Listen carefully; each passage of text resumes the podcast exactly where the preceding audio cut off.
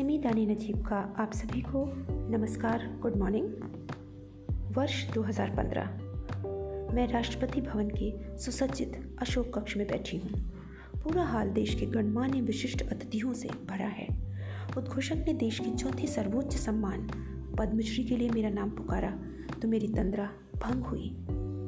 अरुणिमा सिन्हा, विश्व की प्रथम महिला पर्वतारोही जिन्होंने अदम्य साहस का परिचय देते हुए विकलांगता के बावजूद विश्व के सर्वोच्च शिखर माउंट एवरेस्ट पर विजय प्राप्त की। पूरा शोक हाल करतल ध्वनि से गूंज रहा है। मैं माननीय राष्ट्रपति जी से पद्मश्री प्राप्त कर रही हूँ, पर मैं स्वयं को रेल की पटरियों पर पड़ा पाती हूँ। मेरी बाई टांग घुटने से नीचे से कटी हुई है, दूसरी टांग भी जख्मी है।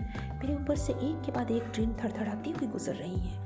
रीढ़ की हड्डी में भयानक पीड़ा हो रही है, वह भी कई जगह से टूट गई है। मेरे मस्तिष्क में सारी घटनाएँ किसी फिल्मी रील की तरह आ जा रही हैं। 12 अप्रैल 2011 का अभागा दिन। मैं लखनऊ से पद्मावती एक्सप्रेस से दिल्ली जा रही थी। मुझे नोएडा में फुटबॉल मैच खेलना था। रेल के सामान्य श्रेणी के इस डिब्बे में अचानक कुछ लुटेरे घुस आए और लूटमार करने लगे। जैसे ही एक लुटेरे ने मेरी चेन और पर्स छीनने की कोशिश की, मैं उनसे भड़ गई। मैं अकेली और लुटेरों का पूरा गिरोह, उन्होंने मुझे चलती ट्रेन से बाहर फेंक दिया। मैं दूसरी पटरी से गुजरती हुई ट्रेन से टकरा कर गिर गई। पूरे सात घंटे तक मैं पटरी पर असहाय पड़ी रही। मेरा पूरा शरीर निर्जीव हो चुका था, पर मानसिक रूप से मैं जागृत थी। मुझे लगा कि जीवन का अंत अब निकट है। चूहे मेरे कटे पाँव को कुतर रहे थे, पर उन्हें भगाने की शक्ति मुझमें नहीं थी। सुबह कुछ ग्रामीणों ने मुझे देखा तो मुझे अस्पताल पहुँचाया। डॉक्टरों ने मेरी जान बचाने के लिए मेरी बाई टांग को काट कर अलग कर दिया। बरेली के स्थानीय अस्पताल में लखनऊ मेडिकल कॉलेज होते हुए अखिल भारतीय आयुर्विज्ञान संस्थान पहुँच गई थी। मुझे चारों ओर अंधेरा ही अंधेरा दिखाई दे रहा था। फुटबॉल और वॉलीबॉल के राष्ट्रीय स्तर के खिलाड़ी का ऐसा भयानक अंत मुझे मंजूर नहीं था। ऐसी स्थिति में बिस्तर पर पड़े हुए मैंने संकल्प लिया, दुनिया के सर्वोच्च शिखर माउंट एवरेस्ट पर अपने चरण चिन्ह अंकित करने का। मैंने ईश्वर से कहा, तूने मुझे विकलांग बनाया है, मैं यह चुनौती स्वीकार करती हूँ। अब यह विकलांग विश्व की सबसे ऊँची चोटी पर ही तुझे धन्यवाद देगी। सच्चाई तो यह थी कि इस दुर्घटना से पहले मैंने पर्वतारोहण के बारे में कभी कल्पना भी नहीं की थी।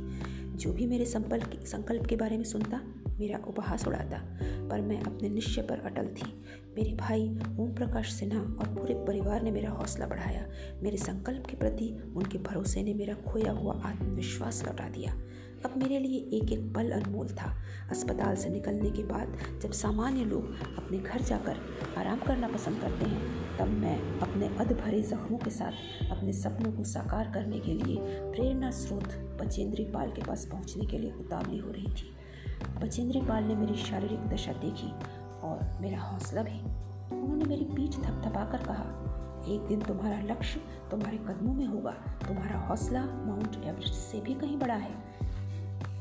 मैंने बिना समय गंवाए उनसे पर्वतारोहण के सारे गुर सीख लेना चाहती थी। उनके मार्गदर्शन से मैंने पर्वतारोहण का अभ्यास शुरू किया। प्रारंभ में मेरी शारीरिक चुनौतियों ने कई बार मुझे निराश किया। सामान्य पर्वतारोही पंद्रह मिनट में जितनी चढ़ाई कर लेते हैं, मुझे उसमें दो घंटे से भी अधिक समय लग जाता था। कई बार मेरे मन में हताशा भी हुई, लेकिन अंत में जीत मेरे हौसले की हुई। इक्कीस मई 2013 को सुबह के दस बजकर पचपन मिनट पर आखिर वह घड़ी आ पहुँची, जब मेरा संकल्प साकार हो गया। मैं, अरुणामा सिन्हा, एक विकलांग, अपने संकल्प और दृढ़ निश्चय के बल पर दुनिया की छत पर खड़ी होकर तिरंगे का आलंगन कर रही हूँ।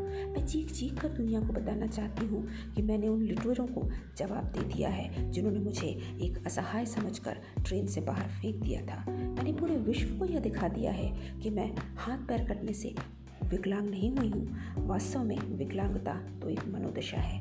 मैंने अपनी कमज़ोरी को अपनी शक्ति बना लिया। लक्ष्य तय करो और उसे पूरा करने के लिए जुट जाओ। अपने लक्ष्य और अपने बीच में किसी चीज़ को मत आने दो। आपका ध्यान हमेशा लक्ष्य पर होना चाहिए। बस इस बात में विश्वास रखो कि आप कुछ भी कर सकते हो। यदि आपकी इच्छा शक्ति इतनी दृढ़ है तो कोई बाधा आपके मार्ग को नहीं रोक सकती।